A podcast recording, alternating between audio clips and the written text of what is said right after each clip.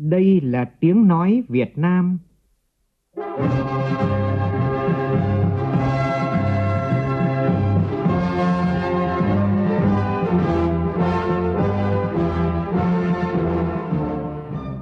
là tiếng nói Việt Nam, phát thanh từ Hà Nội, thủ đô nước Cộng hòa xã hội chủ nghĩa Việt Nam.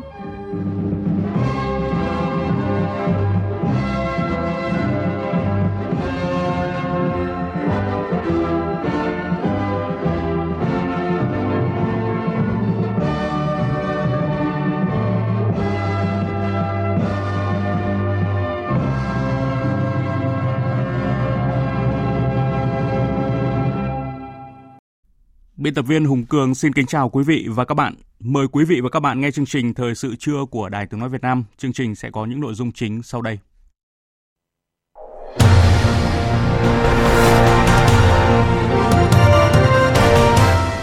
Chủ tịch nước Nguyễn Xuân Phúc dự lễ kỷ niệm 110 năm ngày sinh Chủ tịch Hội đồng Bộ trưởng Phạm Hùng. Thủ tướng Phạm Minh Chính khảo sát thực trạng mỏ sắt Thạch Khê sau hơn 10 năm tạm dừng dự án khai thác trong chuyến thăm và làm việc tại Hà Tĩnh. Hơn 10.000 ý kiến của công nhân lao động được tập hợp thành 10 nhóm vấn đề lớn sẽ được gửi tới người đứng đầu chính phủ trong buổi đối thoại đáng mong đợi diễn ra vào ngày mai giữa Thủ tướng và công nhân lao động. Dịch sốt xuất huyết tăng 53% so với cùng kỳ năm ngoái. Đến nay đã có hơn 43.600 ca mắc và 22 người đã tử vong. Công ty Thủy điện Sơn La mở một cửa xả đáy vào hồi 14 giờ chiều nay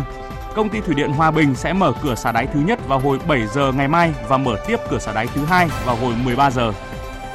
Trong phần tin thế giới, đối thoại an ninh Shangri-La bắt đầu các phiên thảo luận chính thức đầu tiên tập trung vào chủ đề an ninh ổn định ở khu vực. Bộ trưởng Quốc phòng Mỹ Lloyd Austin kêu gọi một châu Á không có xâm lược và bắt nạt. Lãnh đạo 20 nước tham gia hội nghị thượng đỉnh tổ chức các quốc gia châu Mỹ lần thứ 9 ra tuyên bố chung về vấn đề di cư.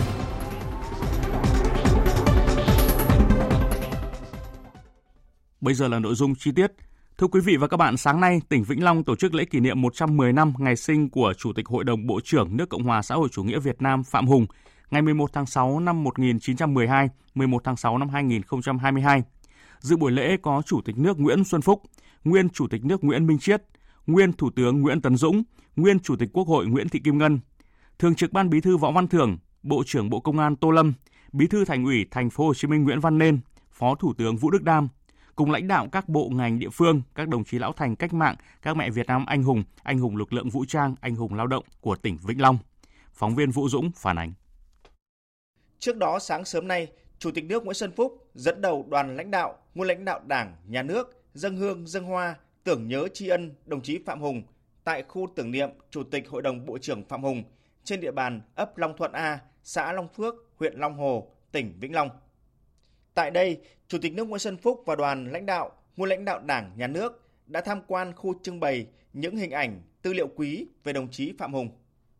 Viết sổ lưu niệm, Chủ tịch nước Nguyễn Xuân Phúc bày tỏ xúc động cùng các đồng chí lãnh đạo, nguyên lãnh đạo Đảng, Nhà nước thắp nén tâm hương, tri ân tưởng niệm cố Chủ tịch Hội đồng Bộ trưởng Phạm Hùng đúng vào dịp kỷ niệm 110 năm ngày sinh của đồng chí, người con ưu tú của quê hương Vĩnh Long anh hùng, nhà lãnh đạo tài năng và có uy tín lớn của Đảng, Nhà nước ta. Trong cuộc đời hoạt động cách mạng, đồng chí Phạm Hùng luôn là tấm gương sáng về tinh thần yêu nước, về lối sống giản dị, chân thành và sự tận tụy với công việc, với nhân dân. Chúng ta mãi khắc ghi công lao to lớn của đồng chí đối với sự nghiệp cách mạng vẻ vang của Đảng, của dân tộc ta. Phát biểu tại buổi lễ kỷ niệm 110 năm ngày sinh đồng chí Phạm Hùng, đồng chí Bùi Văn Nghiêm, Bí thư tỉnh ủy Vĩnh Long bày tỏ quê hương Vĩnh Long và vùng đất Nam Bộ rất đỗi tự hào về đồng chí Phạm Hùng. Đảng bộ, chính quyền và nhân dân Vĩnh Long phát huy mạnh mẽ truyền thống quê hương cách mạng trong suốt quá trình xây dựng và phát triển. Hơn 35 năm thực hiện đường lối đổi mới của Đảng, từ một tỉnh thuần nông, cơ sở vật chất, kỹ thuật, kết cấu hạ tầng kinh tế xã hội lạc hậu. Đến nay, hạ tầng kinh tế xã hội của Vĩnh Long cơ bản hoàn thiện, là tỉnh khá trong khu vực đồng bằng sông Cửu Long. Đời sống vật chất và tinh thần của nhân dân được nâng lên, thu nhập bình quân đầu người đạt gần 57 triệu đồng một năm.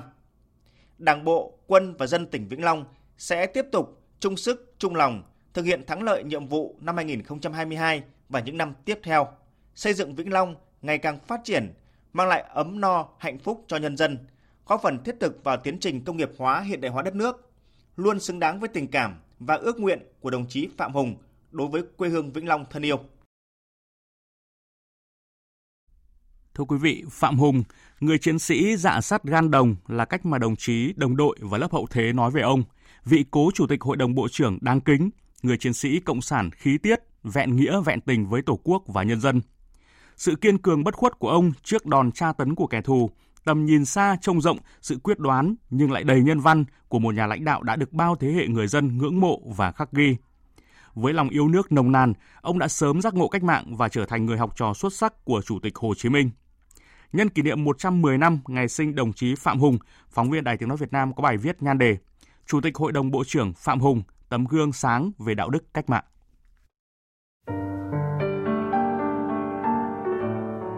Nằm giữa miệt vườn Cửu Long, bên cạnh một cây cầu có cái tên giản dị, cầu ông Me, khu lưu niệm Chủ tịch Hội đồng Bộ trưởng Phạm Hùng thuộc xã Long Phước, huyện Long Hồ, tỉnh Vĩnh Long. Người dân ở đây thường gọi khu di tích lịch sử cấp quốc gia này với cái tên chiều mến, khu tưởng niệm Bác Hai Hùng. Gần 20 năm nay, nơi đây đã trở thành địa chỉ đỏ giáo dục truyền thống cho hàng vạn người dân nơi xa có dịp tìm về. Nhiều địa phương quanh vùng đã chọn khu lưu niệm này là nơi kết nạp đảng cho các bạn trẻ. Nhiều năm làm việc tại đây, chị Lê Thị Huỳnh Trang, trưởng ban quản lý khu lưu niệm không thể quên sự xúc động, tình cảm chân thành mà du khách từ khắp mọi miền dành cho bác Hai Hùng. Cảm động nhất là trong cái giai đoạn bác ở Trung ương Cục, thời gian đầu rất là khó khăn, phải ăn cơm trộn với khoai với sắn thì có một câu chuyện rất là cảm động là bác cũng vẫn ăn cơm trộn khoai sắn giống như mọi người. Nhưng mà lúc đó thì các anh chị ờ, ở trung ương cục mới nói là vai trò là bí thư thì thì bác cũng phải ăn cơm để cho có sức khỏe. Thì mỗi khi nhân viên kể lại thì khách tham quan rất là cảm động. Chủ tịch Hội đồng Bộ trưởng Phạm Hùng, tên khai sinh là Phạm Văn Thiện, sinh ngày 11 tháng 6 năm 1912 trong một gia đình nông dân có truyền thống yêu nước và căm thù giặc sâu sắc. Đồng chí tham gia hoạt động cách mạng trong tổ chức Việt Nam Thanh niên Cách mạng tại Mỹ Tho khi 16 tuổi. Vinh dự được kết nạp vào Đảng làm bí thư chi bộ trường học khi 18 tuổi. Được Đảng phân công làm bí thư tỉnh ủy Mỹ Tho khi mới 19 tuổi. Khi đang tích cực lãnh đạo nhân dân đấu tranh chống thực dân Pháp và chế độ phong kiến, ngày 2 tháng 6 năm 1931, đồng chí bị thực dân Pháp bắt tại Mỹ Tho. Gần 15 năm trong tù đầy, trong đó 12 năm bị thực dân Pháp giam giữ ở nhà tù Côn Đảo, địa ngục trần gian tàn bạo của chế độ thực dân. Đồng chí đã thể hiện khí phách cách mạng cao đẹp, kiên cường, dũng cảm, sẵn sàng chiến đấu hy sinh vì lý tưởng cách mạng, là biểu tượng của tinh thần thép. Không chỉ là người chiến sĩ cộng sản kiên trung, đồng chí Phạm Hùng còn là nhà lãnh đạo tài năng và có uy tín lớn của Đảng và nhà nước ta, là một trong những nhà lãnh đạo có những cống hiến quan trọng, góp phần làm nên các chiến thắng vĩ đại của dân tộc ta trong thế kỷ 20. Nhà báo Hà Đăng, nguyên tổng biên tập báo Nhân dân, có ấn tượng sâu sắc về vị chủ tịch Hội đồng Bộ trưởng có nụ cười hào sảng, nhân hậu, hết mực lo lắng cho nhân dân, nhất là trong thời kỳ đất nước còn khó khăn, thiếu thốn. Lúc bây giờ là nói là miền Bắc thì đang ở trong tình trạng thiếu gạo. Ở miền Nam thì gạo nhiều, nhưng mà lại là theo chế độ bao cấp, cho nên cũng khó mà chuyển ra được cái phiên họp của cái hội đồng bộ trưởng phải bàn từ cái việc thực hiện ba chương trình kinh tế lớn, phân phối cái lưu thông, xóa bỏ ngăn sông cấm chợ, lo toan từ cái ăn, cái mặc cho đến cuộc sống an ninh của nhân dân tất cả nó đè nặng lên vai cái người đứng đầu chính phủ vậy mà trong các cuộc họp ấy đó thì ta vẫn thấy ở vị trí chủ tịch hội đồng bộ trưởng, sự điềm tĩnh và cả cái nụ cười.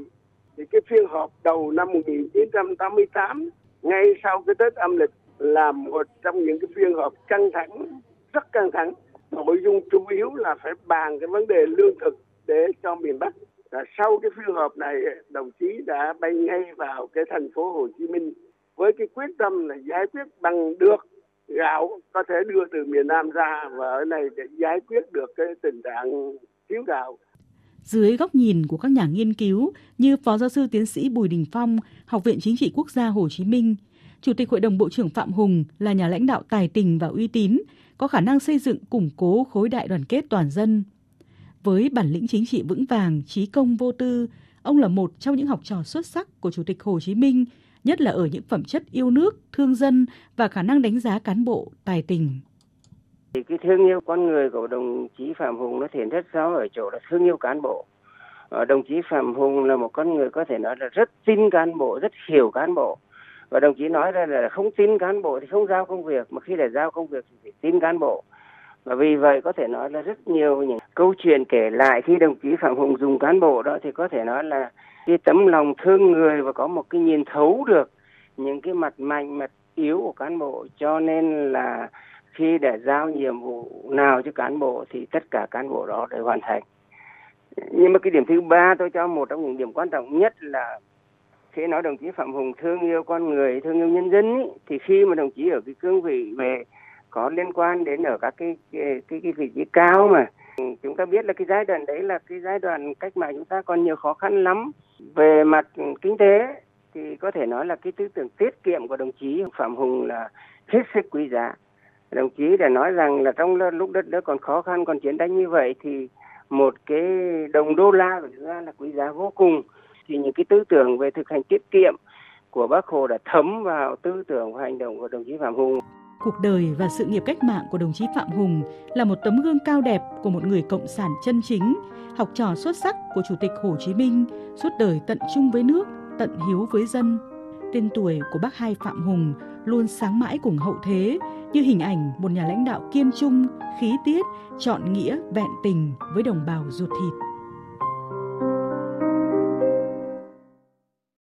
Chương trình tiếp tục với những thông tin quan trọng khác. Trong chuyến công tác tại Hà Tĩnh sáng nay, Thủ tướng Chính phủ Phạm Minh Chính cùng đoàn công tác, các đồng chí lãnh đạo tỉnh Hà Tĩnh đã đến dân hương đặt vòng hoa tại nhà bia tưởng niệm liệt sĩ thanh niên sung phong toàn quốc, nơi ghi danh hơn 4.000 liệt sĩ thanh niên sung phong trong cả nước và khu mộ 10 nữ anh hùng liệt sĩ thanh niên sung phong đã anh dũng hy sinh tại ngã ba Đồng Lộc. Phóng viên Vũ Khuyên thông tin. Trước anh linh các anh hùng liệt sĩ, Thủ tướng và đoàn kính cẩn nghiêng mình bày tỏ lòng biết ơn vô hạn đối với công lao to lớn của các thế hệ cha anh vì sự nghiệp đấu tranh giải phóng dân tộc và thống nhất đất nước, vì độc lập tự do của Tổ quốc. Các anh hùng liệt sĩ mãi mãi là tấm gương tiêu biểu cho lòng yêu nước, ý chí cuột cường, cống hiến, hy sinh cho lý tưởng độc lập dân tộc và chủ nghĩa xã hội. Thủ tướng và các đồng chí lãnh đạo trong đoàn nguyện hứa sẽ ra sức rèn luyện, phấn đấu, đoàn kết một lòng, xây dựng đất nước hùng cường thịnh vượng, đời sống nhân dân ngày càng ấm no hạnh phúc. Cũng trong sáng nay, Thủ tướng và đoàn công tác đã đến thăm các gia đình chính sách. Thăm mẹ Việt Nam anh hùng Nguyễn Thị Ả tại phường Thạch Quý, thành phố Hà Tĩnh, Thủ tướng ân cần hỏi thăm sức khỏe và đời sống của mẹ và gia đình, khẳng định Đảng, Nhà nước và nhân dân luôn ghi nhớ công lao sự hy sinh của các thương binh, các liệt sĩ, người có công với cách mạng, mong mẹ gìn giữ sức khỏe, tiếp tục giáo dục con cháu, động viên bà con địa phương giữ gìn, phát huy truyền thống cách mạng, góp phần xây dựng quê hương đất nước.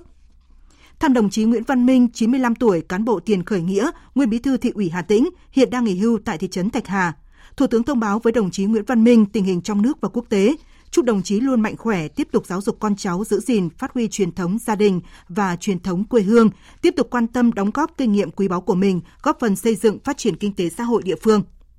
Đồng chí Nguyễn Văn Minh bày tỏ vui mừng trước những thành tựu phát triển mới của quê hương và đất nước sau Đại hội 13 của Đảng, với sự lãnh đạo chỉ đạo điều hành quyết liệt, nói đi đôi với làm của lãnh đạo Đảng, Nhà nước, Quốc hội, Chính phủ. Khi xuất hiện các vấn đề phát sinh trong thực tiễn thì kiểm tra và xử lý ngay, kịp thời giải quyết các khó khăn vướng mắc, nhất là trong công tác phòng chống dịch, đặc biệt là chiến dịch tiêm chủng vaccine và chuyển trạng thái thích ứng an toàn linh hoạt, kiểm soát hiệu quả dịch bệnh, phục hồi và phát triển kinh tế xã hội, triển khai các dự án hạ tầng chiến lược như là tuyến cao tốc Bắc Nam. Cũng trong sáng nay, Thủ tướng Phạm Minh Chính và đoàn công tác đã tới khảo sát thực trạng mỏ sắt Thạch Khê tại huyện Thạch Hà. Sau hơn 10 năm phải tạm dừng dự án đầu tư khai thác và tuyển quặng sắt tại đây, đồng thời khảo sát thực tế khả năng phát triển du lịch biển trong khu vực.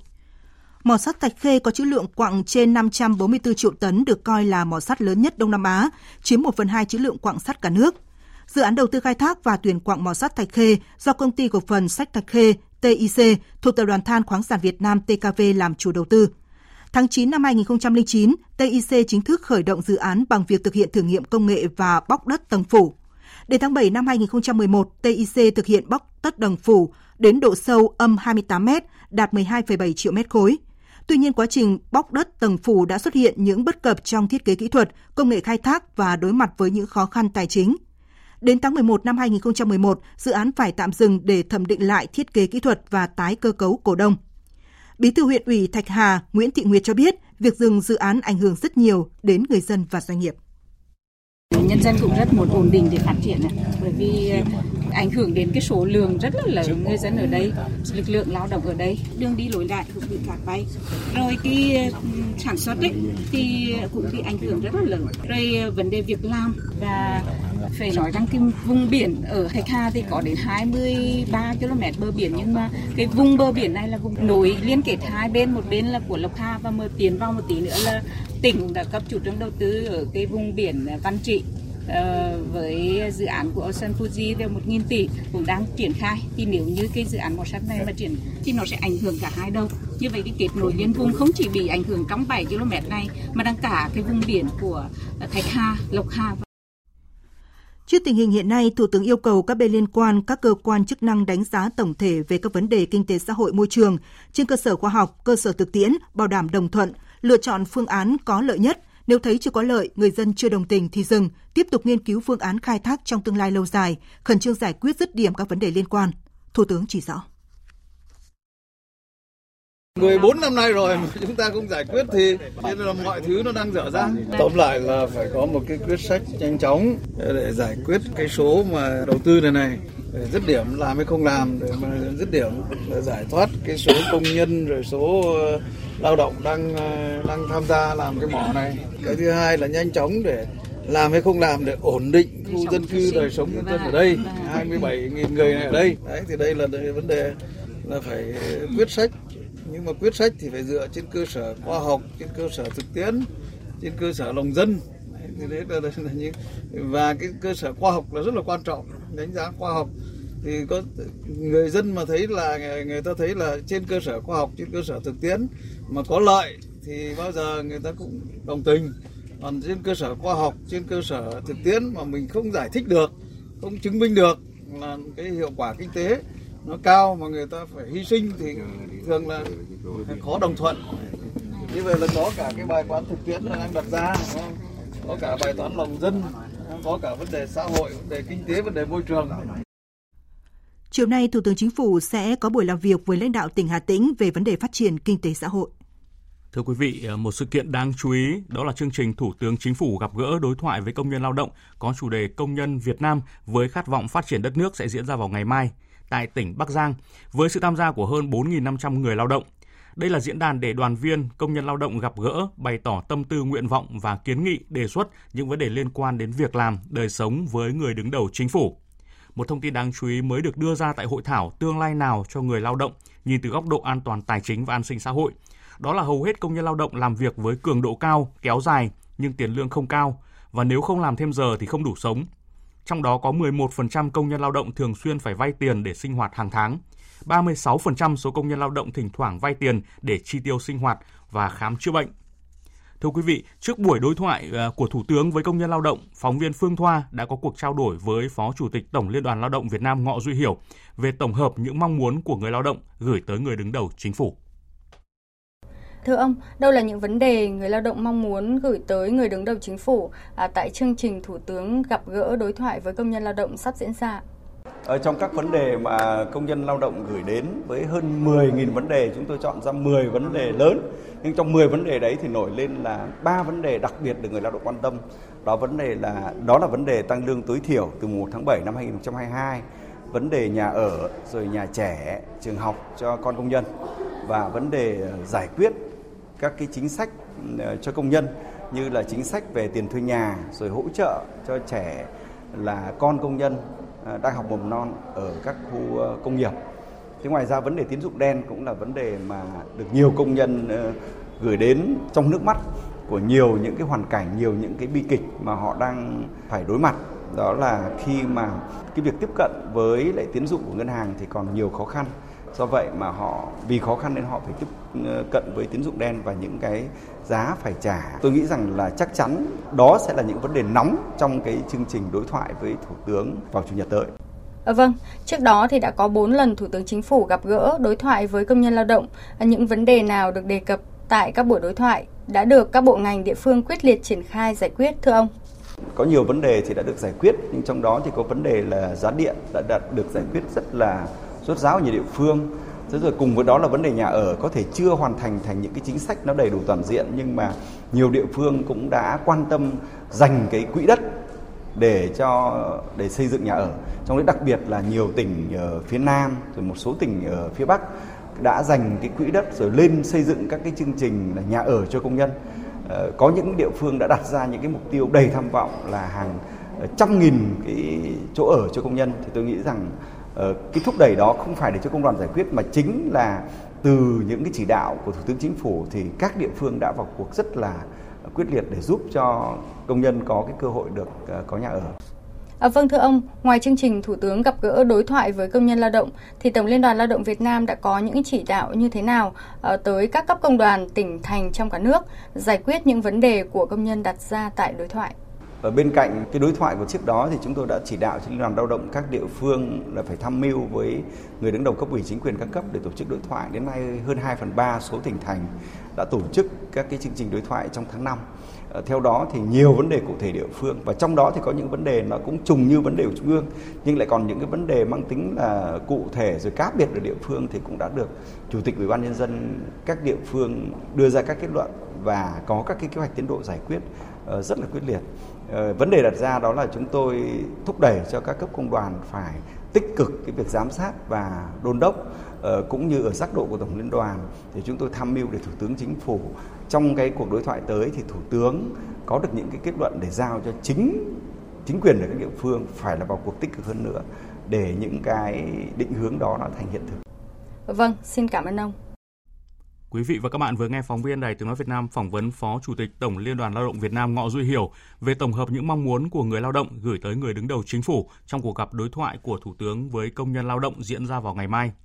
Tiếp theo là một số thông tin kinh tế đáng chú ý. Số liệu công bố của Tổng cục Thống kê mới đây cho thấy kinh tế trong 5 tháng qua đã có nhiều tín hiệu khởi sắc. Nhiều chuyên gia kinh tế lạc quan nhận định với sự phục hồi và tăng trưởng của nhiều ngành, lĩnh vực, GDP năm nay có thể đạt và vượt mục tiêu đề ra trên 7%. Tin của phóng viên Nguyễn Hằng.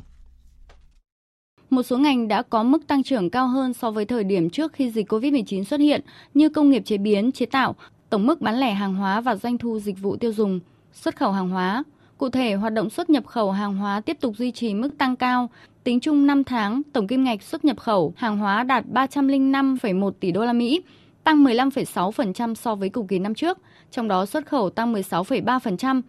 nhập khẩu tăng 14,9%,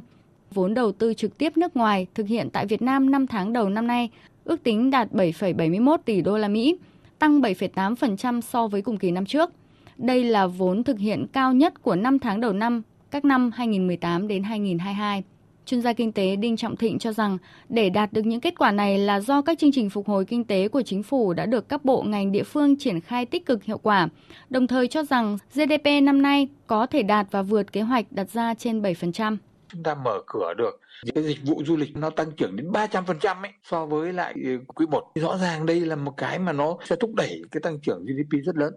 Cái số doanh nghiệp thành lập năm cái tháng vừa qua nó rất cao so với lại cái thời gian trước đây. Như vậy là các nhà đầu tư trong nước người ta cũng đánh giá rằng cái khả năng đem lại lợi nhuận cũng như cái ổn định và tăng trưởng kinh tế sẽ tốt hơn. Các cái nhà đầu tư nước ngoài, người ta vẫn đổ vốn vào thị trường Việt Nam và cái vốn đầu tư FDI giải ngân ấy thì nó tăng rất là mạnh hơn 10% trong cái thời gian 5 tháng vừa qua. Cái hoạt động kinh tế của chúng ta nó sẽ tốt hơn. GDP của năm 2022 này có thể đạt được ở cái mức từ 6,5 đến 7,5%. Tuy nhiên các chuyên gia cũng cho rằng hiện giá dầu mỏ tăng cao, giá nguyên vật liệu đầu vào tăng lên sẽ có tác động đến lạm phát, do đó cần có sự điều chỉnh thận trọng hơn về tăng giá của một số lĩnh vực theo quy định. Ông Vũ Tiến Lộc, nguyên Chủ tịch Liên đoàn Thương mại và Công nghiệp Việt Nam nêu quan điểm. Chúng ta duy trì được cái đà tăng trưởng như hiện nay và chúng ta phối hợp được các chính sách tài khóa tiền tệ một cách khá nhuần nhuyễn như là thời gian mấy năm qua. Tôi nghĩ là mặc dù áp lực lạm phát trên thế giới đang rất là cao, nhưng mà trong nước ấy, phục hồi nền kinh tế cũng cần có một quá trình. Cái tổng cầu trong nền kinh tế thì cũng không thể tăng một cách đột biến, cho nên áp lực lạm phát sẽ không quá lớn. Trên thực tế thì trong cái quá trình phục hồi kinh tế thì chúng ta chậm hơn so với thế giới một nhịp. Cái quá trình phục hồi mới chỉ bắt đầu. Cái việc thực hiện các chính sách nới lỏng về tài khoá tiền tệ cần tiếp tục. Tôi tin rằng ta hoàn toàn có thể kiểm soát được mục tiêu kiềm chế lạm phát. Công ty bảo hiểm FWD vừa triển khai dịch vụ giải quyết bảo hiểm trực tuyến 24 giờ e-claim nhằm thay đổi trải nghiệm của khách hàng khi không phải chờ đợi làm thủ tục yêu cầu bồi thường bảo hiểm. Theo đó với dịch vụ này, à, WD đã rút ngắn thời gian xử lý hồ sơ yêu cầu và có thể chi trả quyền lợi bảo hiểm chỉ trong vòng 24 tiếng, nhanh chóng và thuận tiện hơn. Khách hàng chỉ cần mất 1 phút nộp hồ sơ, 30 phút nhận kết quả và 24 giờ nhận bồi thường. Việc triển khai dịch vụ 24 giờ e-claim cũng nằm trong lộ trình chuyển đổi số của FWD với những thao tác hoàn toàn trực tuyến. Dịch sốt xuất huyết tăng 53% so với cùng kỳ năm ngoái, đến nay đã có hơn 43.600 ca mắc, 22 ca tử vong. Bộ Y tế cảnh báo hiện nay đang là mùa cao điểm của dịch. Số ca mắc liên tục tăng cao tại nhiều tỉnh, thành phố trong những tuần gần đây và dự báo số ca mắc trong thời gian tới sẽ tiếp tục gia tăng và có thể bùng phát trên diện rộng nếu không quyết liệt triển khai các biện pháp phòng chống dịch. Để nâng cao hiệu quả hoạt động không để dịch bùng phát lan rộng kéo dài, Cục Y tế Dự phòng đề nghị lãnh đạo các viện thành lập ngay các đoàn công tác trực tiếp đi kiểm tra đôn đốc, hỗ trợ các địa phương, đặc biệt là các tỉnh, huyện, vùng nóng ghi nhận số ca mắc và tử vong do sốt xuất huyết cao để tập trung hỗ trợ về chuyên môn kỹ thuật và hóa chất vật tư phòng chống sốt xuất huyết. Hướng dẫn các địa phương giám sát chặt chẽ tình hình bệnh nhân trên địa bàn, tập trung truyền thông trước và trong khi triển khai các chiến dịch diệt lăng quang bọ gậy và chiến dịch phun hóa chất diệt mũi để người dân biết phối hợp thực hiện – triển khai mạnh mẽ công tác truyền thông cao điểm trong tháng 6 và tháng 7, hưởng ứng ngày ASEAN phòng chống sốt xuất huyết 15 tháng 6 năm 2022 với chủ đề đẩy lùi bệnh sốt xuất huyết. Sáng nay, khoảng hơn 94.000 thí sinh tại thành phố Hồ Chí Minh chính thức bước vào ngày thi đầu tiên kỳ thi vào lớp 10 công lập năm 2022-2023 với môn thi đầu tiên là ngữ văn. Tin của phóng viên Vũ Hường thường trú tại thành phố Hồ Chí Minh. Theo báo cáo của Sở Giáo dục và Đào tạo thành phố Hồ Chí Minh, có 98,58% thí sinh đến làm thủ tục dự thi tuyển sinh vào lớp 10 vào ngày 10 tháng 6. Trong đó có một thí sinh thuộc diện F0, 8 thí sinh bị tai nạn không thể viết bài thi. Sở Giáo dục và Đào tạo đã hướng dẫn các điểm thi thực hiện coi thi đúng theo quy định nhằm đảm bảo quyền lợi cho thí sinh tham gia dự thi, gồm bố trí cho thí sinh thi phòng thi dự phòng, cán bộ coi thi, trong đó, một cán bộ coi thi hỗ trợ thí sinh ghi bài, cán bộ coi thi còn lại thực hiện nhiệm vụ giám sát. Trong phòng thi có lắp đặt máy ghi âm, ghi hình. Kỳ thi tuyển sinh vào lớp 10 công lập năm nay, thành phố Hồ Chí Minh có 150 điểm thi ở 21 quận huyện và thành phố Thủ Đức. Theo lịch, thí sinh bắt đầu làm bài thi môn ngữ văn vào 8 giờ sáng nay ngày 11 tháng 6 trong 120 phút. Dự kiến đề thi gồm 3 câu là đọc hiểu, nghị luận xã hội và nghị luận văn học. Buổi chiều, thí sinh thi môn ngoại ngữ và sáng ngày mai 12 tháng 6 thi môn toán. Còn tại Hà Nội, kế hoạch thi tuyển sinh cấp 3 là ngày 18 tháng 6, buổi sáng thi môn ngữ văn, buổi chiều thi môn ngoại ngữ, ngày 19 tháng 6 buổi sáng thi môn toán, ngày 20 tháng 6 thi các môn chuyên, dự kiến ngày 21 và 22 tháng 6 thi tuyển sinh vào lớp song bằng. Giám đốc Sở Giáo dục và Đào tạo Trần Thế Cương cho biết, trên địa bàn thành phố có khoảng 106.000 thí sinh đăng ký dự thi tuyển sinh vào lớp 10 năm 2022 này. Thưa quý vị, trong khi lứa học sinh lớp 9 đang tất bật với kỳ thi vào lớp 10 và các học sinh cuối cấp 3 thì vẫn đang lo lắng chuẩn bị cho kỳ thi tốt nghiệp trung học phổ thông, thì hầu hết các khóa khác đang bước vào một mùa hè với những ngày nghỉ vui vẻ. Tại Con Tum, các trung tâm, nhà văn hóa, tổ chức, cá nhân ở Con Tum đã tạo ra nhiều sân chơi để trẻ có thêm sự lựa chọn phát triển năng khiếu của mình. Phản ánh của phóng viên Khoa Điểm thường trú tại Tây Nguyên. Không quan tâm đến tiết trời khá nóng bức của mùa hè, nhóm khoảng 30 em học sinh từ lớp 6 đến lớp 8, trường trung học cơ sở Nguyễn Sinh Sắc ở thành phố Con Tum say mê luyện tập kỹ năng công tác đội. Em Lã Đình Hòa An, học sinh lớp 6Y cho biết em thấy mình có năng khiếu nên đăng ký tham gia luyện tập lớp kỹ năng công tác đội do Trung tâm Văn hóa Thể thao Thanh thiếu nhi tỉnh Con Tum mở trong dịp hè. Với Lã Đình Hòa An, mùa hè này thật nhiều niềm vui và rất đặc biệt. Mùa hè này tụi em được quay quần lại bên nhau để tham gia các hoạt động bổ ích thì tụi em cảm giác rất vui bởi vì sau 2 năm Covid thì lại có thể cùng nhau để hoạt động trở lại. Được gặp lại rất là nhiều bạn, trao đổi, giao lưu và ôn lại những kỷ niệm mà mình đã bỏ lỡ trong những dịp Covid.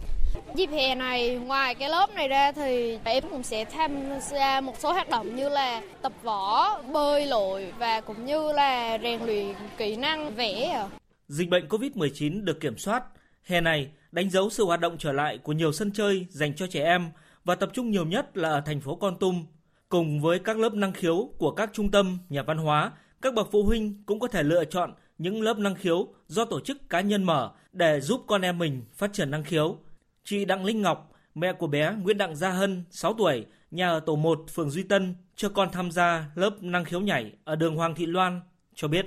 cảm thấy là bé ở nhà cũng có năng khiếu về các môn như là nhảy, hát, múa và vẽ. Các cháu đã xong cái thời gian học ở trường á. Ngoài thời gian ở nhà thì cũng muốn các cháu là đến một cái trung tâm mà vừa là sân chơi. Thứ hai là các cháu có thể vận động để rèn luyện sức khỏe nó sẽ tốt hơn là việc ờ, các cháu ở nhà cũng nghe ờ, các phụ huynh khác giới thiệu về trung tâm này nên là muốn bé tham gia để phát triển năng khiếu của bản thân. Dịp hè năm nay, cùng với các lớp năng khiếu, khóa học kỹ năng, chạy hè đã quen thuộc như vẽ, đàn nóc gan, võ thuật, học kỳ quân đội, các em thiếu nhi ở Con Tum còn có những lựa chọn rất mới như chương trình trải nghiệm thiên nhiên, ngôi nhà tuổi thơ, nhảy tiktok và trước nhu cầu rèn luyện, phát triển năng khiếu của trẻ em. Tại tỉnh Con Tum, ngoài các thiết chế văn hóa của nhà nước, dịp hè này còn ghi nhận sự tham gia của nhiều tổ chức cá nhân trong việc tổ chức các sân chơi cho thiếu nhi.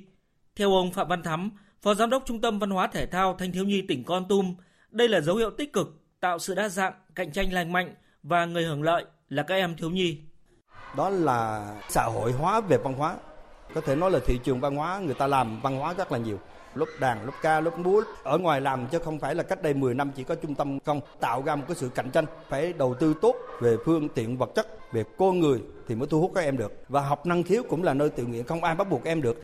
sau những mùa hè chủ yếu ở trong nhà để phòng dịch Covid-19, hè năm nay, các em thiếu niên nhi đồng ở tỉnh Con Tum đã được tham gia các hoạt động tập trung mà mình yêu thích. Các lớp năng khiếu, kỹ năng, hoạt động trải nghiệm hiện đang có số lượng thiếu nhi tham gia đông nhất. Các trung tâm, nhà văn hóa cùng một số tổ chức cá nhân ở tỉnh Con Tum cũng đang hướng các hoạt động về những huyện vùng xa để tạo thêm nhiều sân chơi cho trẻ em dịp hè này.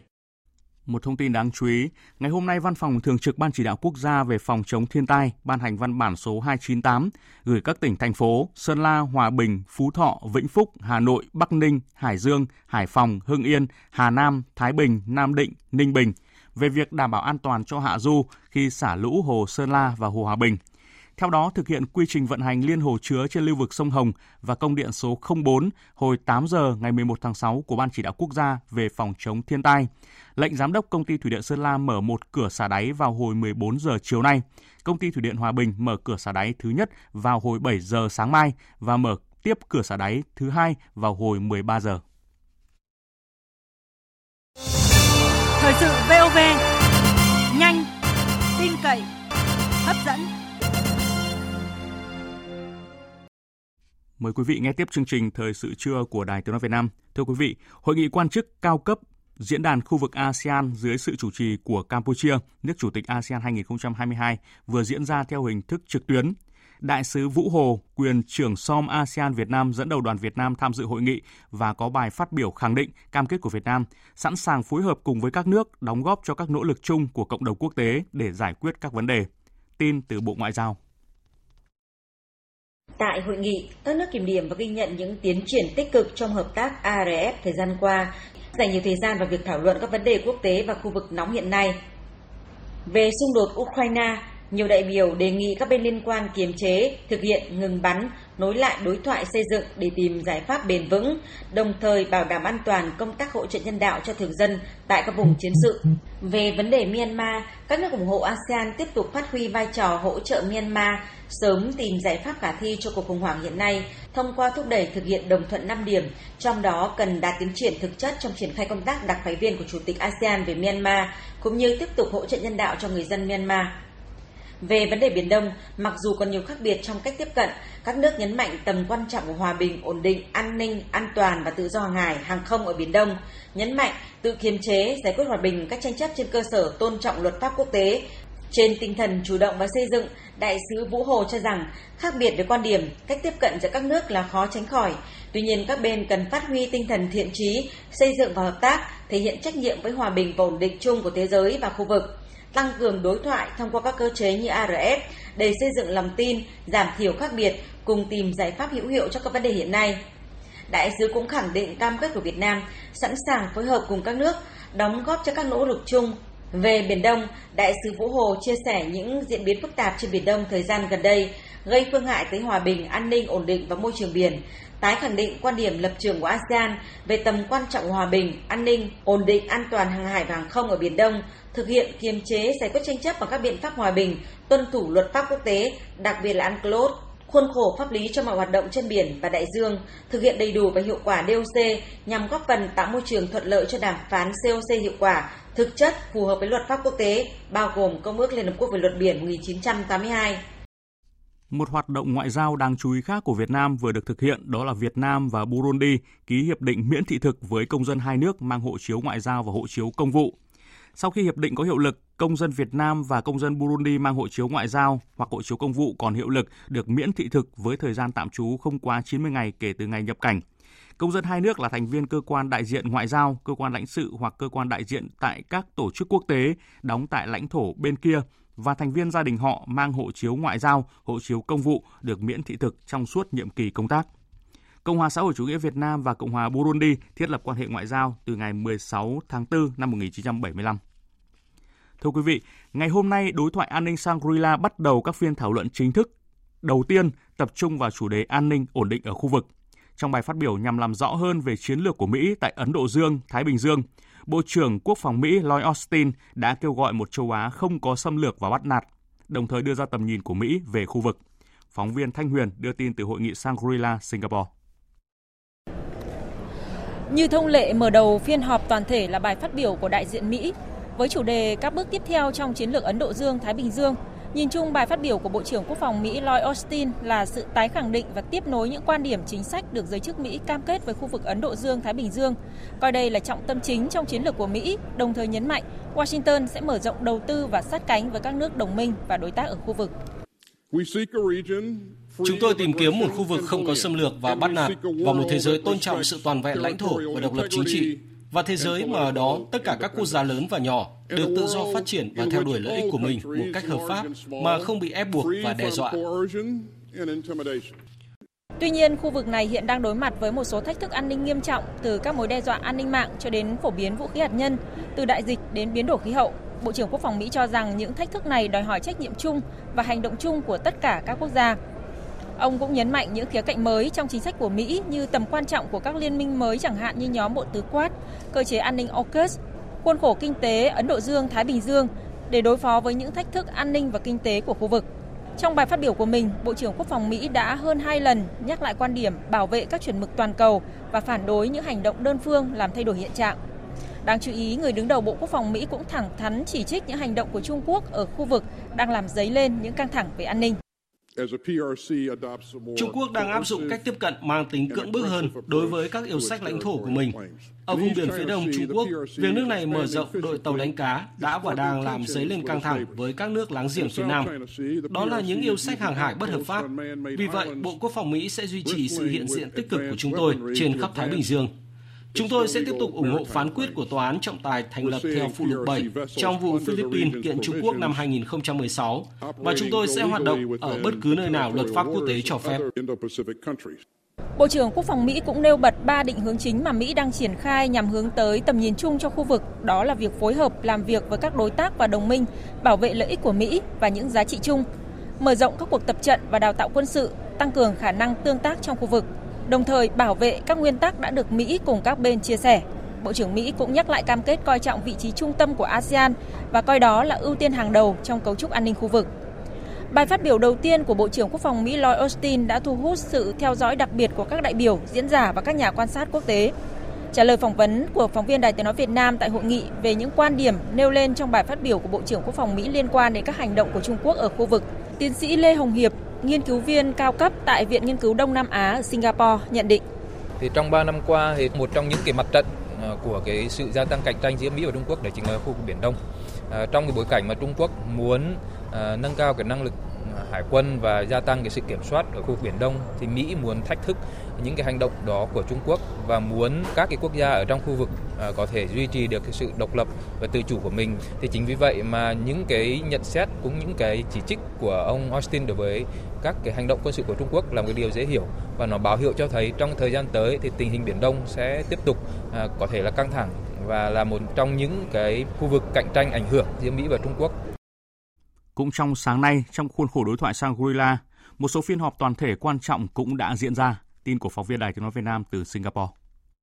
Trong phiên họp quản trị cạnh tranh địa chính trị trong một thế giới đa cực, các đại biểu nhất trí rằng thế giới đang đối mặt với rất nhiều thách thức, Đó là đại dịch Covid-19, cạnh tranh nước lớn gia tăng, khủng hoảng Nga-Ukraine, sự bất tuân thủ luật pháp quốc tế và cả những nguy cơ xung đột tiềm tàng trên biển. Trong bài phát biểu của mình, Bộ trưởng Quốc phòng Pháp ông Sébastien Lecornu nhấn mạnh rằng đây là những vấn đề lớn mà các nước đang phải đối mặt và Pháp muốn cùng các nước châu Á Thái Bình Dương tìm ra cách thức quản trị tốt nhất, giảm thiểu nguy cơ đối đầu gia tăng. Chia sẻ quan điểm này, Bộ trưởng Quốc phòng Indonesia, ông Prabowo Subianto cho rằng chỉ có tôn trọng lẫn nhau mới có thể quản trị rủi ro. Uh, Chúng tôi cho rằng việc chọn lòng tin, chọn sự tôn trọng các quốc gia, các nước láng giềng, đó chính là cách quản trị rủi ro tốt nhất trong bối cảnh địa chính trị phức tạp hiện nay. Đây cũng là cách thức mà chúng tôi học hỏi từ nhà lãnh đạo Nam Phi ông Nelson Mandela. Như các bạn đã thấy, chúng tôi đã làm bạn với tất cả các quốc gia như là Mỹ, Australia, Trung Quốc vân vân hay là các nước ASEAN. Qua đó thì nỗ lực tìm kiếm các cái giải pháp giảm thiểu bất đồng. Tôi cho rằng chỉ có phối hợp và tôn trọng lẫn nhau mới có thể giải quyết được bất ổn ổn. Trong chiều nay thì đối thoại Shangri-La 2022 sẽ tiếp tục với nhiều phiên thảo luận quan trọng. Dự kiến Đại tướng Phan Văn Giang, Bộ trưởng Bộ Quốc phòng sẽ có bài phát biểu quan trọng trong phiên thảo luận hiện đại hóa quân sự và năng lực quốc phòng vào chiều nay, nêu bật quan điểm của Việt Nam cùng các nước đối tác xây dựng một khu vực hòa bình ổn định thông qua hợp tác đối thoại. Trong hai ngày mùng 8 tháng 6 và mùng 10 tháng 6, Đại hội đồng Liên Hợp Quốc đã họp thảo luận về việc dự thảo nghị quyết của Hội đồng Bảo an Liên Hợp Quốc về tăng cường trừng phạt đối với Cộng hòa Dân chủ Nhân dân Triều Tiên bị phủ quyết ngày 26 tháng 5 vừa qua. Tại cuộc họp, Đại sứ Đặng Hoàng Giang, trưởng phái đoàn Việt Nam tại Liên Hợp Quốc khẳng định quan điểm Việt Nam ủng hộ mọi nỗ lực phi hạt nhân hóa bán đảo Triều Tiên bằng các biện pháp hòa bình. Chính phủ Australia vừa công bố nước này đã đạt thỏa thuận đền bù vì hủy hợp đồng mua 12 tàu ngầm của Pháp với số tiền bồi thường lên đến hơn 830 triệu đô la Australia. Phóng viên Việt Nga thường trú tại Australia thông tin. Trong tuyên bố đưa ra vào sáng nay, Thủ tướng Australia Anthony Albanese cho biết nước này đã đạt được thỏa thuận bồi thường với tập đoàn Novel của Pháp sau khi hủy hợp đồng trị giá 90 tỷ đô la Australia mua 12 tàu ngầm chạy bằng diesel với số tiền bồi thường lên đến 550 triệu euro, tương đương với 830 triệu đô la Australia. This is a fair and an equitable settlement đây là một sự dàn xếp công bằng và chấp nhận được. Thỏa thuận này có được sau cuộc nói chuyện giữa tôi và Tổng thống Macron và tôi đã cảm ơn Tổng thống vì những cuộc thảo luận và cách thức thân tình mà chúng tôi đang tạo ra để thiết lập lại mối quan hệ tốt đẹp hơn giữa Australia và Pháp. Cùng với số tiền bồi thường này, mặc dù Australia chưa nhận về bất kỳ sản phẩm gì, song nước này đã phải chi tới 3,4 tỷ đô la Australia cho dự án này. Với việc Australia và tập đoàn Naval của Pháp đạt được thỏa thuận đền bù cho việc hủy hợp đồng, quan hệ giữa Australia và Pháp đã có thể bước sang giai đoạn mới. Và điều này cũng đã được hé lộ hôm nay khi Thủ tướng Australia Anthony Albanese cũng đồng thời cho biết ông đã nhận lời mời của Tổng thống Emmanuel Macron đến thăm Pháp và chuyến đi đang được thu xếp. Trong bối cảnh Trung Quốc đang đẩy nhanh và mở rộng ảnh hưởng và sự có mặt tại khu vực Thái Bình Dương, việc Australia thắt chặt quan hệ với Pháp, quốc gia có vùng lãnh thổ hải ngoại tại khu vực, sẽ giúp cho Australia có thêm đồng minh và tăng cường năng lực cạnh tranh trước sự can dự ngày càng quyết liệt của Trung Quốc. Lãnh đạo 20 nước tham gia hội nghị thượng đỉnh tổ chức các quốc gia châu Mỹ lần thứ 9 diễn ra ở thành phố Los Angeles của Mỹ ra tuyên bố chung cam kết phối hợp trong vấn đề di cư, tìm cách thúc đẩy hành động cho vấn đề ngày càng nhận được ưu tiên chính trị này. Tuyên bố chung kêu gọi đảm bảo an toàn và quyền lợi chính đáng cho tất cả người di cư và kêu gọi các lực lượng hành pháp và tình báo phối hợp chặt chẽ hơn để ngăn chặn tình trạng di cư bất hợp pháp. Tuy nhiên cam kết này được đánh giá chỉ hợp thức hóa những thỏa thuận đã có, chứ không có thêm những đột phá. Điểm nhấn trong cam kết này là việc Mỹ khẳng định tiếp tục đẩy mạnh hành động. Tổng thống Mỹ Joe Biden cũng lên tiếng ủng hộ nhập cư hợp pháp, tuyên bố khoản hỗ trợ khoảng 65 triệu đô la Mỹ để ủng hộ việc tuyển dụng người nhập cư làm việc hợp pháp theo thời vụ tại các nông trang ở Mỹ.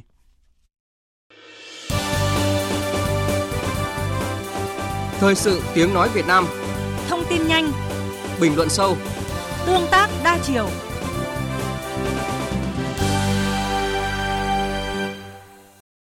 Quý vị và các bạn đang nghe chương trình Thời sự trưa của Đài Tiếng Nói Việt Nam như thường lệ. Trưa thứ Bảy hàng tuần, biên tập viên Đài Tiếng Nói Việt Nam điểm một số phát ngôn và con số ấn tượng trong tuần.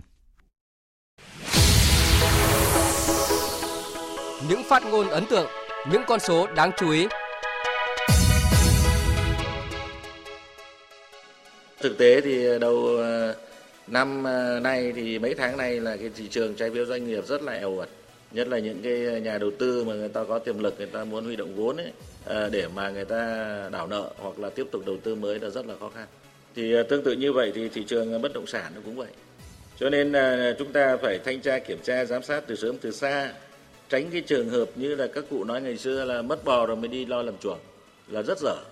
Nhưng mà nếu để xảy ra cái trường hợp là mất bò rồi mà còn không dám làm lại chuồng để nuôi bò tiếp nữa là còn dở hơn. Chủ tịch Quốc hội Vương Đình Huệ lưu ý như vậy tại phiên chất vấn và trả lời chất vấn đối với Thống đốc Ngân hàng Nhà nước Việt Nam Nguyễn Thị Hồng tại kỳ họp thứ 3 Quốc hội khóa 15 liên quan tới phát triển thị trường bất động sản. Một nội dung làm việc đáng chú ý trong tuần của Quốc hội đó là Quốc hội đã biểu quyết thông qua nghị quyết của Quốc hội về việc bãi nhiệm đại biểu Quốc hội khóa 15 đối với ông Nguyễn Thanh Long, đoàn đại biểu Quốc hội tỉnh Vĩnh Long và thông qua nghị quyết của Quốc hội phê chuẩn đề nghị của Thủ tướng Chính phủ về việc cách chức đối với Bộ trưởng Bộ Y tế nhiệm kỳ 2021-2026. Trưởng ban công tác đại biểu Nguyễn Thị Thanh nêu rõ. Theo kết luận của các cơ quan có thẩm quyền, ông Nguyễn Thanh Long đã thiếu trách nhiệm, buông lỏng lãnh đạo, chỉ đạo quản lý, thiếu kiểm tra giám sát, can thiệp tác động, hỗ trợ công ty Việt Á trong quá trình cấp sổ đăng ký lưu hành tạm thời và chính thức, hiệp thương giá và kiểm tra giá hiệp thương đối với bộ kit xét nghiệm để việc ban hành các thông báo giá các sinh phẩm trang thiết bị y tế chẩn đoán COVID-19 trái quy định. Cùng ngày, Hội đồng nhân dân thành phố Hà Nội đã nhất trí biểu quyết thông qua việc bãi nhiệm chức vụ của Chủ tịch Ủy ban nhân dân thành phố Hà Nội đối với ông Chu Ngọc Anh. Trong diễn biến liên quan, cơ quan điều tra Bộ Công an cũng đã khởi tố bị can bắt tạm giam cựu Bộ trưởng Y tế Nguyễn Thanh Long, cựu Chủ tịch Ủy ban nhân dân thành phố Hà Nội Trung Ngọc Anh và cựu Thứ trưởng Bộ Khoa học và Công nghệ Phạm Công Tạc vì có những sai phạm liên quan đến vụ Việt Á. Liên quan tới các sai phạm trong phòng chống dịch COVID-19, Kiểm toán nhà nước vừa kiến nghị xử lý hơn 6.789 tỷ đồng,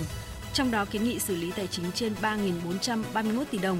kiến nghị xử lý khác hơn 3.358 tỷ đồng. Kết quả khảo sát ngân sách mở toàn cầu năm 2021 vừa được Tổ chức Hợp tác Ngân sách Quốc tế công bố. Điểm số công khai minh bạch ngân sách của Việt Nam tiếp tục được cải thiện so với các kỳ đánh giá trước, nâng mức xếp hạng của Việt Nam lên 68 trong tổng số 120 nước, tăng 9 bậc so với năm 2019 và tăng 23 bậc so với năm 2017. Sự kiện làm nức lòng người hâm mộ Việt Nam trong tuần U23 Việt Nam đã tự quyết số phận của mình khi giành chiến thắng trước U23 Malaysia với tỷ số 2-0 để lấy vé vào tứ kết vòng chung kết U23 châu Á 2022 một cách rất xứng đáng. Nhâm Mạnh Dũng là tác giả bàn thắng mở tỷ số, giúp U23 Việt Nam cởi bỏ áp lực tâm lý trong trận đấu buộc phải thắng trước U23 Malaysia. Dù đây là kết quả rất đáng khích lệ với U23 Việt Nam, nhưng huấn luyện viên Kong Ok-kyung vẫn khẳng định giờ chưa phải là thời điểm để U23 Việt Nam ăn mừng vì vẫn còn nhiều trận đấu phía trước.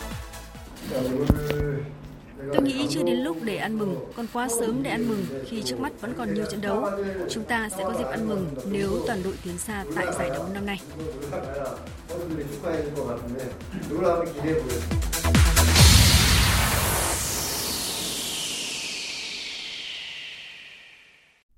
Quý vị và các bạn vừa nghe biên tập viên Đài Tiếng Nói Việt Nam điểm lại những phát ngôn đáng chú ý và con số ấn tượng trong tuần qua. Và tiếp theo chương trình như thường lệ là trang tin thể thao.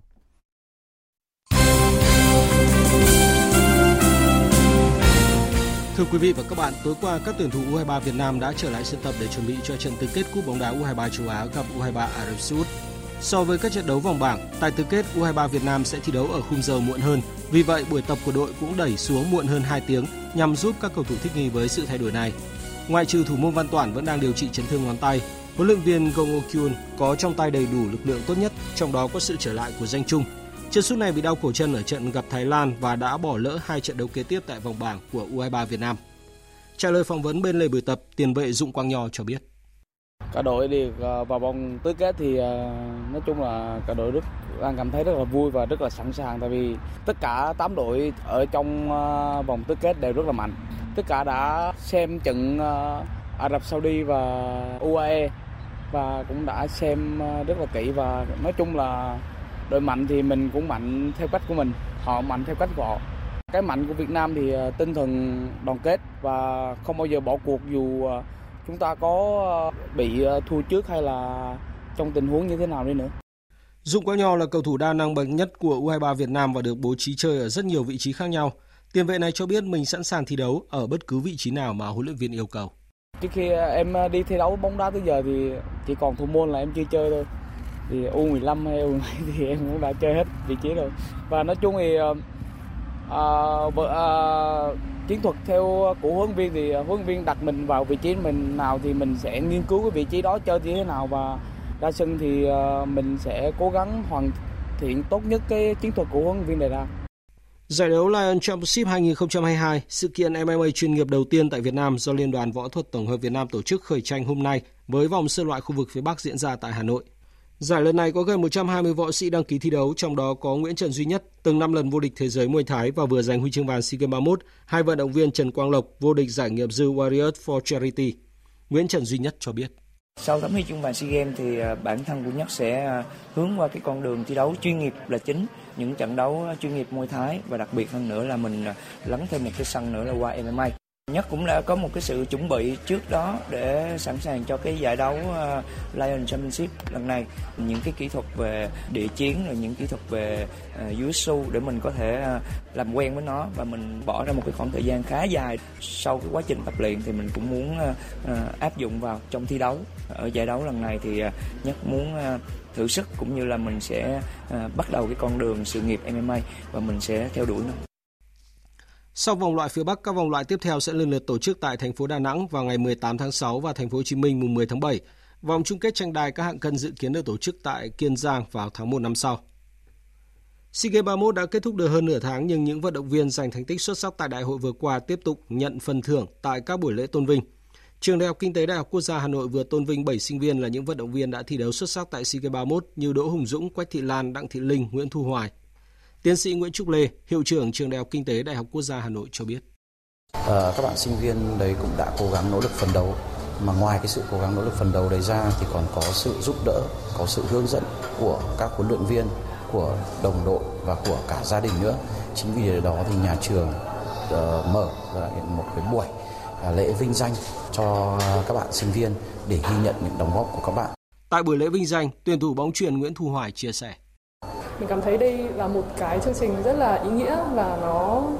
uh, tạo ra một cái dấu ấn trong trong cái um, khoảng thời gian mà bọn mình uh, được học tại trường uh, kinh tế đại học quốc gia Hà Nội. Huấn luyện viên Zinedine Zidane sẵn sàng kế nhiệm Mauricio Pochettino khi chuẩn bị tới Qatar để thương thảo hợp đồng với giới chủ câu lạc bộ Paris Saint-Germain. Sau khi giữ chân Mbappe và đến năm 2025, Paris Saint-Germain bắt đầu cải tổ ban huấn luyện. Pochettino nhiều khả năng mất vị trí vào tay Zidane, người từng dẫn dắt Real 3 lần liên tiếp vô địch Champions League. Hai bên tiến rất gần đến việc chốt hợp đồng và Zidane sẽ gặp các giám đốc của Paris Saint-Germain tại Qatar để đàm phán cụ thể các chi tiết cuối cùng cũng như thảo luận về kế hoạch cho mùa giải mới. Câu lạc bộ Manchester United trải qua đợt cải tổ nhân sự lớn với 11 cầu thủ rời đi khi hết hợp đồng vào cuối tháng này. Câu lạc bộ xác nhận chia tay Edison Cavani, Lee Grant, Jesse Lingard, Hamata Nemanja Matic và Paul Pogba. Những cầu thủ này không gia hạn hợp đồng và sẽ rời câu lạc bộ theo dạng chuyển nhượng tự do. Trong số này, Mata muốn tiếp tục thi đấu tại ngoại hạng Anh Lingard có thể trở lại West Ham sau thành công ở nửa cuối mùa giải 2020-2021 theo hợp đồng cho mượn. Pogba nhiều khả năng trở lại Juventus, Matic có thể tái hợp huấn luyện viên Mourinho tại Roma, còn Cavani có thể gia nhập Real. Dự báo thời tiết Phía Tây Bắc Bộ chiều có mưa vừa mưa to và rông, cục bộ có nơi mưa rất to, đêm có mưa rào và rông rải rác, cục bộ có mưa to, gió nhẹ, nhiệt độ từ 23 đến 33 độ. Phía Đông Bắc Bộ, chiều có mưa rào và rông rải rác, riêng vùng núi và Trung Du có mưa vừa mưa to và rông, có nơi mưa rất to, đêm có mưa rào và rông vài nơi. Vùng núi và Trung Du có mưa rào và rông rải rác, cục bộ có mưa to, gió nhẹ, nhiệt độ từ 25 đến 32 độ. Khu vực từ Thanh Hóa đến Thừa Thiên Huế, chiều nắng nóng có nơi nắng nóng gai gắt, chiều tối và đêm có mưa rào và rông vài nơi, gió Tây Nam cấp 2, cấp 3, nhiệt độ từ 26 đến 37 độ. Khu vực từ Đà Nẵng đến Bình Thuận, chiều nắng, phía Bắc có nắng nóng, có nơi nắng nóng gai gắt, chiều tối và đêm có mưa rào và rông vài nơi, gió Tây Nam cấp 2, cấp 3, nhiệt độ từ 25 đến 37 độ. Tây Nguyên chiều nắng, chiều tối và tối có mưa rào và rông rải rác, cục bộ có mưa vừa mưa to, đêm có mưa rào và rông vài nơi, gió Tây Nam cấp 2, cấp 3, nhiệt độ từ 21 đến 33 độ. Nam Bộ chiều nắng, chiều tối và tối có mưa rào và rông rải rác, cục bộ có mưa vừa mưa to, đêm có mưa rào và rông vài nơi, gió Tây Nam cấp 2, cấp 3, nhiệt độ từ 24 đến 34 độ. Khu vực Hà Nội có lúc có mưa rào và rông, gió nhẹ, nhiệt độ từ 25 đến 32 độ. Dự báo thời tiết biển, Bắc và Nam Vịnh Bắc Bộ, vùng biển từ Quảng Trị đến Quảng Ngãi có mưa rào và rông vài nơi, gió Tây Nam đến Nam cấp 4, cấp 5. Vùng biển từ Bình Định đến Ninh Thuận và vùng biển từ Bình Thuận đến Cà Mau có mưa rào và rông vài nơi. Trong mưa rông có khả năng xảy ra lốc xoáy và gió giật mạnh, gió Tây Nam cấp 4, cấp 5. Vùng biển từ Cà Mau đến Kiên Giang, khu vực Bắc và giữa Biển Đông có mưa rào và rông vài nơi vào chiều tối, gió Tây Nam đến Nam cấp 4, cấp 5. Khu vực Nam Biển Đông và khu vực quần đảo Trường Sa thuộc tỉnh Khánh Hòa có mưa rào rải rác và có nơi có rông. Trong mưa rông có khả năng xảy ra lốc xoáy và gió giật mạnh, gió Tây Nam cấp 4. Khu vực quần đảo Hoàng Sa thuộc thành phố Đà Nẵng và Vịnh Thái Lan có mưa rào rải rác và có nơi có rông. Trong mưa rông có khả năng xảy ra lốc xoáy và gió giật mạnh, gió Tây đến Tây Nam cấp 3, cấp 4. Vừa rồi là những thông tin dự báo thời tiết. Bây giờ chúng tôi tóm lược một số tin chính vừa phát trong chương trình. Sáng nay, Chủ tịch nước Nguyễn Xuân Phúc dự lễ kỷ niệm 110 năm ngày sinh Chủ tịch Hội đồng Bộ trưởng Phạm Hùng tại Vĩnh Long – 60 năm hoạt động cách mạng không ngừng nghỉ, đồng chí Phạm Hùng là tấm gương sáng ngời của người chiến sĩ cộng sản, chọn đời chiến đấu hy sinh vì sự nghiệp cách mạng của Đảng, vì cuộc sống ấm no, hạnh phúc của nhân dân. Thủ tướng Phạm Minh Chính khảo sát thực trạng mỏ sắt Thạch Khê ở Hà Tĩnh sau hơn 10 năm tạm dừng dự án khai thác. Thủ tướng yêu cầu các bên liên quan, các cơ quan chức năng đánh giá tổng thể về các vấn đề kinh tế, xã hội, môi trường trên cơ sở khoa học, cơ sở thực tiễn, đảm bảo đồng thuận, lựa chọn phương án có lợi nhất nếu thấy chưa có lợi, người dân chưa đồng tình thì dừng, tiếp tục nghiên cứu phương án khai thác trong tương lai lâu dài, khẩn trương giải quyết dứt điểm các vấn đề liên quan. Công ty Thủy điện Sơn La 1 mở cửa một xả cửa xả đáy vào hồi 14 giờ chiều nay. Công ty Thủy điện Hòa Bình sẽ mở cửa xả đáy thứ nhất vào hồi 7 giờ ngày mai và mở tiếp cửa xả đáy thứ hai vào hồi 13 giờ. Đối thoại an ninh Shangri-La bắt đầu các phiên thảo luận chính thức đầu tiên tập trung vào chủ đề an ninh ổn định ở khu vực. Bộ trưởng Bộ Quốc phòng Mỹ Lloyd Austin đã kêu gọi một châu Á không có xâm lược và bắt nạt.